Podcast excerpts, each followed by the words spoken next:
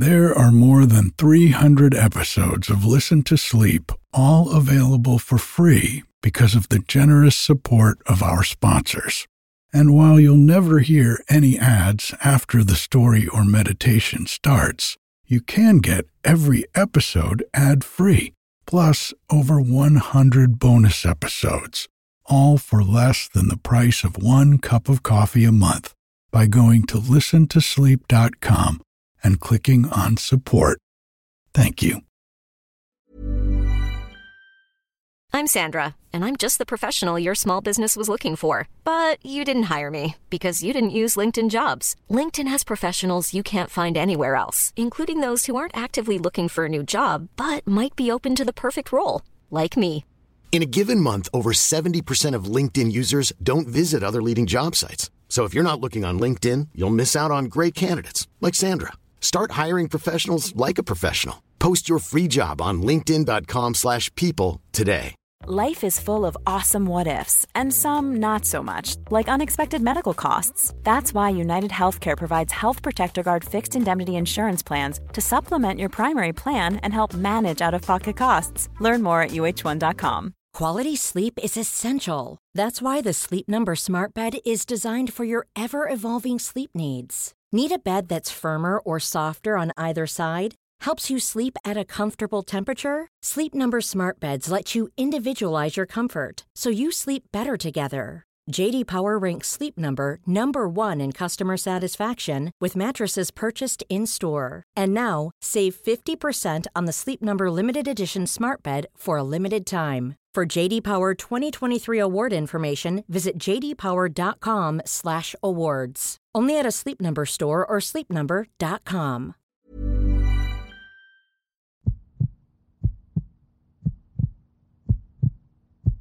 Hi, I'm Eric, and this is Listen to Sleep. October is Creepy But Sleepy Month on the podcast, and this week's story fits nicely in that vein. Nathaniel Hawthorne, who you may know from school as the author of The Scarlet Letter or The House of the Seven Gables, was born in Salem, Massachusetts in 1804, a little more than a hundred years after the Salem witch trials. I'll be reading his short story, The Hollow of the Three Hills, this week. A tale from a genre that's called dark romanticism. It's a beautifully written story that embraces his hometown's history and tells the tale of a woman who has lost her child, left her family, and ultimately pays a dear price. If you want to read the story, it's available online for free. Check the show notes for the episode at www.listentosleep.com for a link to download it. If you're enjoying the podcast, please consider showing your support by subscribing to it and writing a review on Apple Podcasts or wherever you listen. It helps a lot. Podcast listings are kind of like a cable TV menu from hell, and ratings really help separate out the ones that you want to hear from the ones you don't. So we can all help the next person by rating the podcasts that we listen to. You can also link to it or share it on social media. I'm on Instagram, Facebook, and Twitter at Listen to Sleep. And now, without further ado, here is The Hollow of the Three Hills by Nathaniel Hawthorne. In those strange old times, when fantastic dreams and madmen's reveries were realized among the actual circumstances of life, two persons met together at an appointed hour and place. One was a lady, graceful in form and fair of feature, though pale and troubled, and smitten with an untimely blight in what should have been the fullest bloom of her years. The other was an ancient and meanly dressed woman, of ill favored aspect, and so withered, shrunken, and decrepit that even the space since she began to decay must have exceeded the ordinary term of human existence. In the spot where they encountered, no mortal could observe them. Three little hills stood near each other, and down in the midst of them sunk a hollow basin, almost mathematically circular, two or three hundred feet in breadth, and of such depth that a stately cedar might be just visible above the sides. Dwarf pines were numerous upon the hills, and partly fringed the outer verge of the intermediate hollow, within which there was nothing but the brown grass of October. And here and there a tree trunk that had fallen long ago and lay mouldering with no green successor from its roots. One of these masses of decaying wood, formerly a majestic oak, rested close beside a pool of green and sluggish water at the bottom of the basin. Such scenes as this, so gray tradition tells, were once the resort of the power of evil and his plighted subjects. And here, at midnight, or on the dim verge of evening, they were said to stand round the mantling pool, disturbing its putrid waters in the performance of an impious baptismal rite. The chill beauty of an autumnal sunset was now gilding the three hilltops, whence a paler tint stole down their sides into the hollow. Here is our pleasant meeting come to pass, said the aged crone, according as thou hast desired. Say quickly what thou wouldst have of me, for there is but a short hour that we may tarry here. As the old withered woman spoke, a smile glimmered upon her countenance, like lamplight on the wall of a sepulchre. The lady trembled and cast her eyes upward to the verge of the basin, as if meditating to return with her purpose unaccomplished. But it was not so ordained. I am a stranger in this land, as you know, she said at length. Whence I come, it matters not. But I have left those behind me with whom my fate was intimately bound, and from whom I am cut off forever. There is a weight in my bosom, and I cannot away with it, and I have come hither to inquire of their welfare. And who is there by this green pool that can bring thee news from the ends of the earth? cried the old woman, peering into the lady's face. Not from my lips mayst thou hear these tidings. Yet be thou bold, and the daylight shall not pass away from yonder hilltop before thy wish be granted. I will do your bidding, though I die replied the lady desperately. The old woman seated herself on the trunk of the fallen tree, threw aside the hood that shrouded her gray locks, and beckoned her companion to draw near. Kneel down, she said, and lay your forehead on my knees. She hesitated a moment, but the anxiety that had long been kindling burned fiercely up within her. As she knelt down, the border of her garment was dipped into the pool. She laid her forehead on the old woman's knees, and the latter drew a cloak about the lady's face, so that she was in darkness. Then she heard the muttered words of prayer, in the midst of which she started and would have arisen. Let me flee, let me flee and hide myself, that they may not look upon me, she cried. But with returning recollection, she hushed herself and was still as death.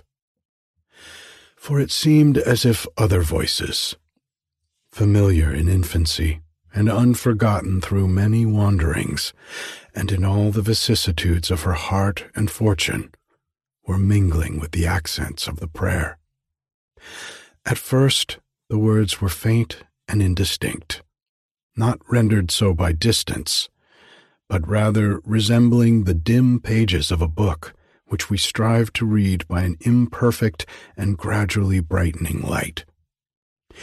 In such a manner, as the prayer proceeded, did those voices strengthen upon the ear, till at length the petition ended, and the conversation of an aged man and of a woman broken and decayed like himself became distinctly audible to the lady as she knelt.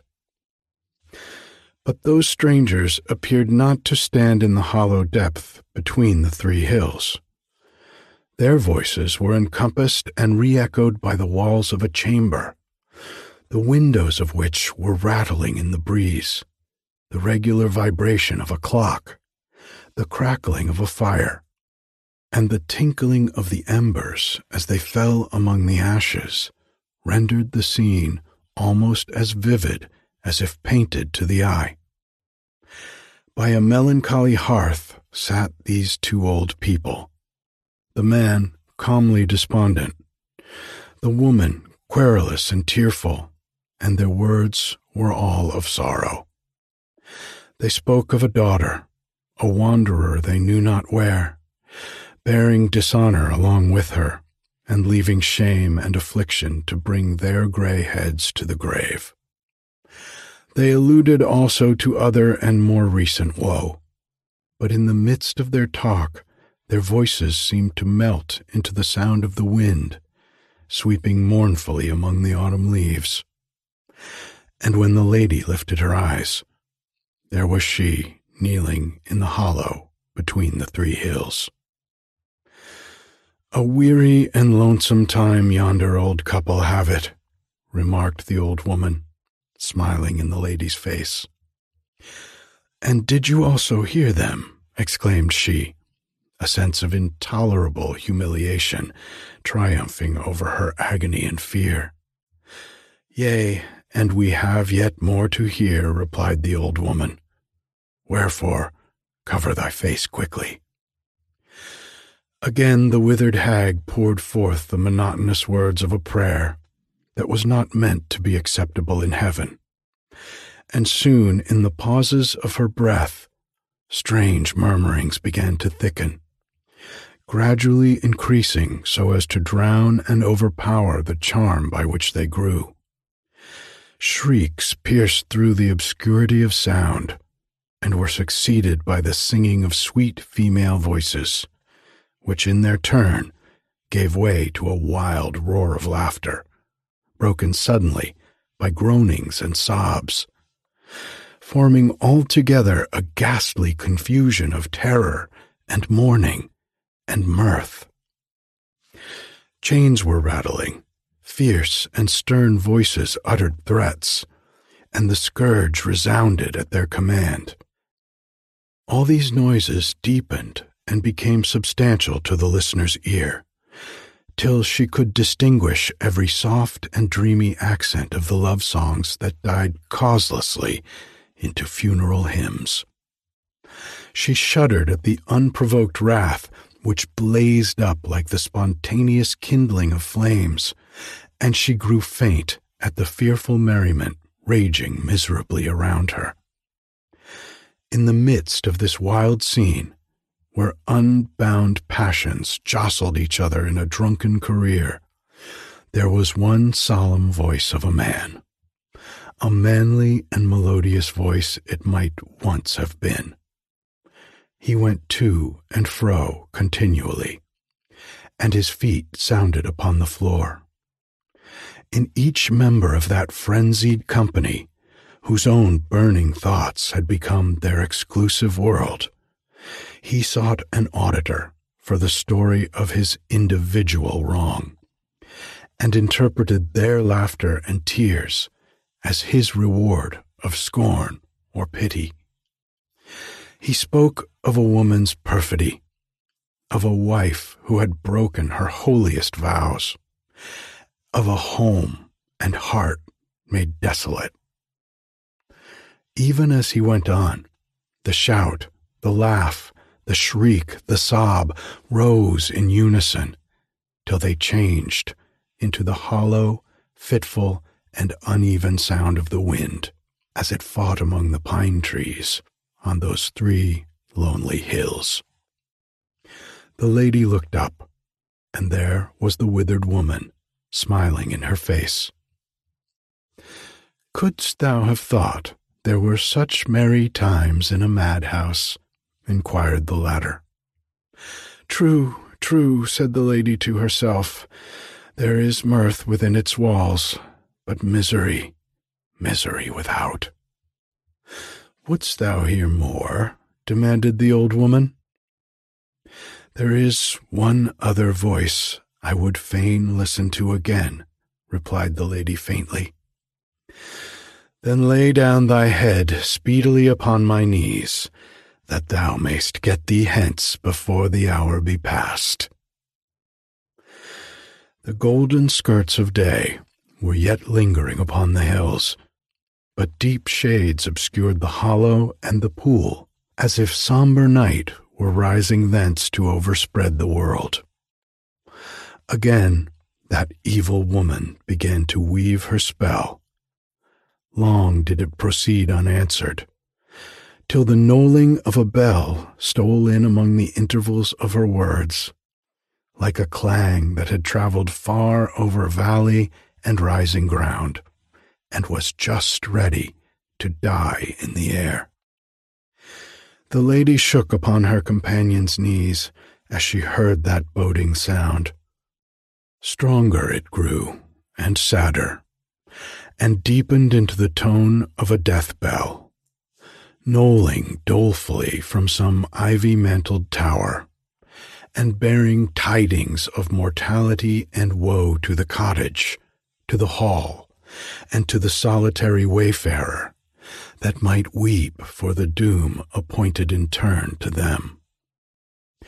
Then came a measured tread, passing slowly, slowly on, as of mourners with a coffin, their garments trailing on the ground, so that the ear could measure the length of their melancholy array.